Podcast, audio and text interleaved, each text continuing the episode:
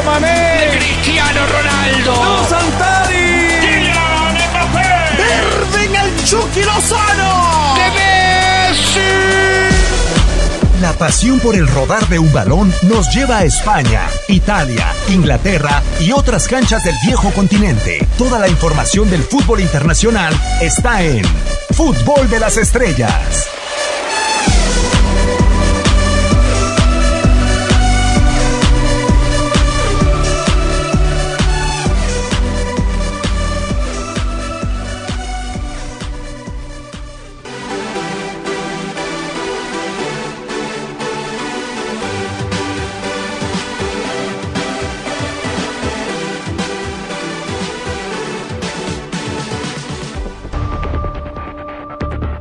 El paso de los días, meses y años. Nadie frena la carrera que Gianluigi Buffon, portero de la Juventus, tiene con el equipo por conquistar la Champions League en una lucha que se agota.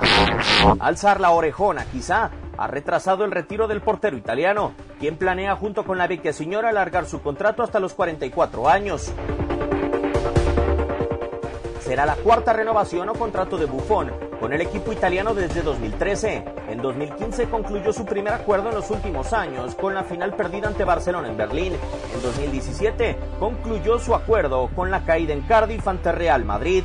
En caso de llegar a una nueva final por Champions League, Buffon lo haría con 44 años, es decir, superaría a Dinosov quien con 41 años y 86 días fue el jugador más longevo en disputar una final del mejor torneo de clubes en el planeta, y Alessandro Costa Curta fue el más veterano en alcanzar la orejona en 2007 con 40 años y 211 días con Milán derrotando a Liverpool.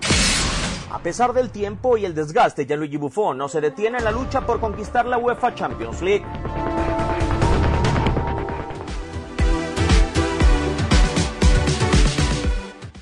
Lo de Buffon es admirable lo que ha alcanzado a resistir José en su trayecto, en su intento por conquistar la UEFA Champions League, que ya no sé si le puedo llamar obsesión, porque en los últimos meses lo hemos visto relegado al banquillo por Chesney. No sé si sea digno para un cancerbero de su trayectoria, cierto, aguantar hasta los 44 años y la posibilidad de ganar la Champions League, pero ¿a qué costo?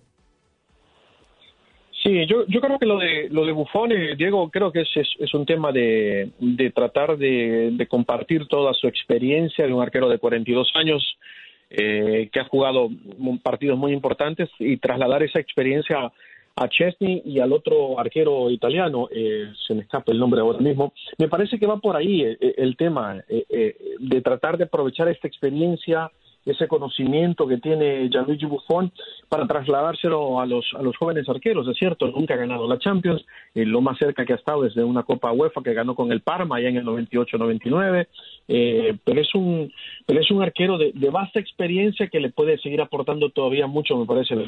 Lo que ahora me, me salta de alguna u otra manera, Hugo, es si entonces la Juventus no preparó a otro arquero para estar a tiempo y pelear los torneos que realmente quieren, como es la Champions League, y por ello tienen que mantener a Buffon en el conjunto bianconero. Pues mire, en ese sentido, mi punto de vista es, evidentemente estamos hablando de una leyenda del fútbol mundial, porque sin duda que Gianluigi Buffon es un legendario guardameta, campeón del mundo, y ese es el título más importante que seguramente recordará en su carrera. Como leyenda, a mí no me termina de convencer, a mí me hubiera gustado tal vez ver la despedida de Gianluigi Buffon de otra manera. Entiendo que tal vez tenga esa intención de conseguir la Liga de Campeones, que no lo ha podido hacer, que ha perdido finales y que han sido muy dolorosas, pero me queda claro que en este momento, en esta actualidad del cuadro de la Juventus, el titular para los partidos importantes va a ser Cesny sin ningún tipo de duda. Eventualmente en alguna Copa Italia tal vez lo podríamos ver a Buffon y no es pues más que el reconocimiento a una gran carrera, insisto, a mí me hubiera gustado ver su despedida de otra manera entiendo que también si él tiene ganas y se siente fuerte, pues quién es uno para decir ya se hubiera retirado hace dos o tres años,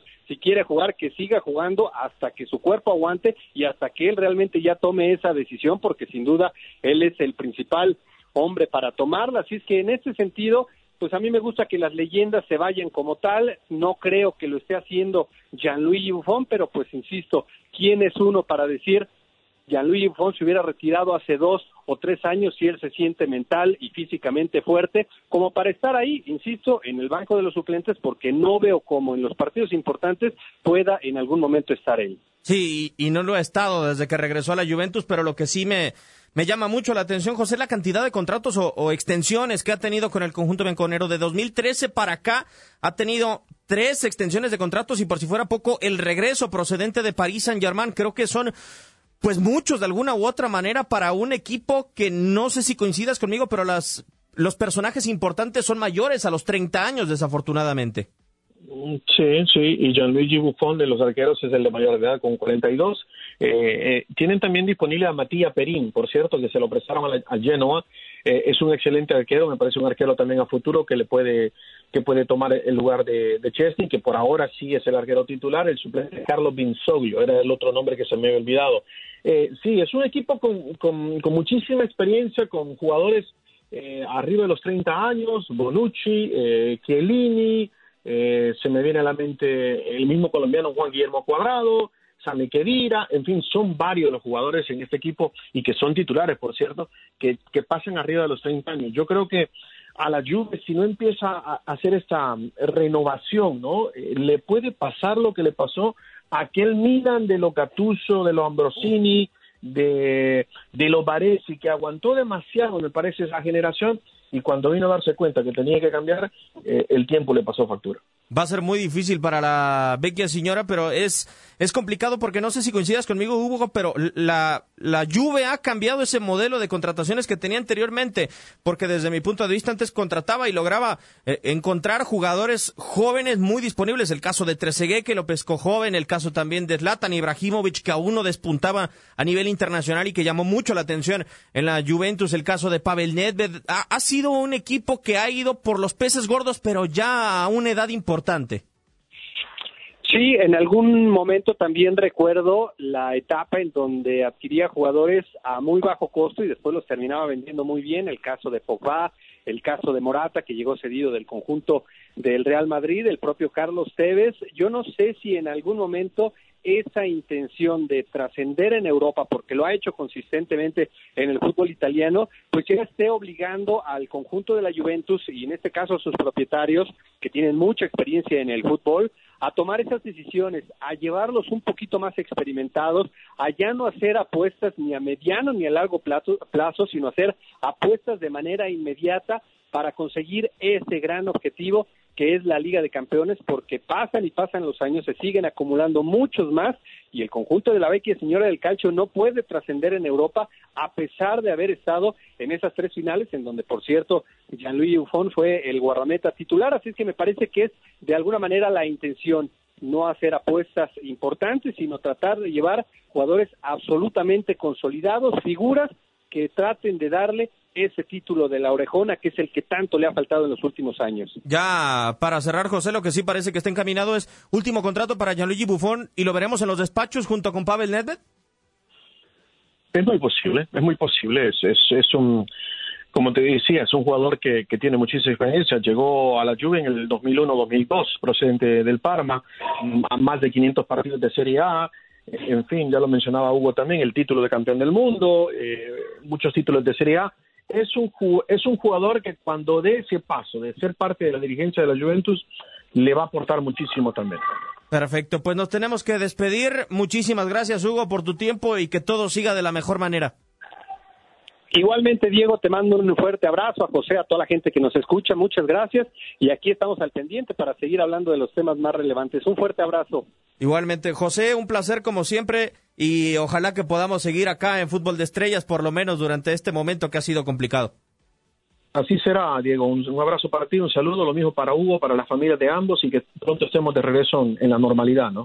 De acuerdo. Esto es Fútbol de Estrellas en tu DN Radio y todas sus plataformas de podcast.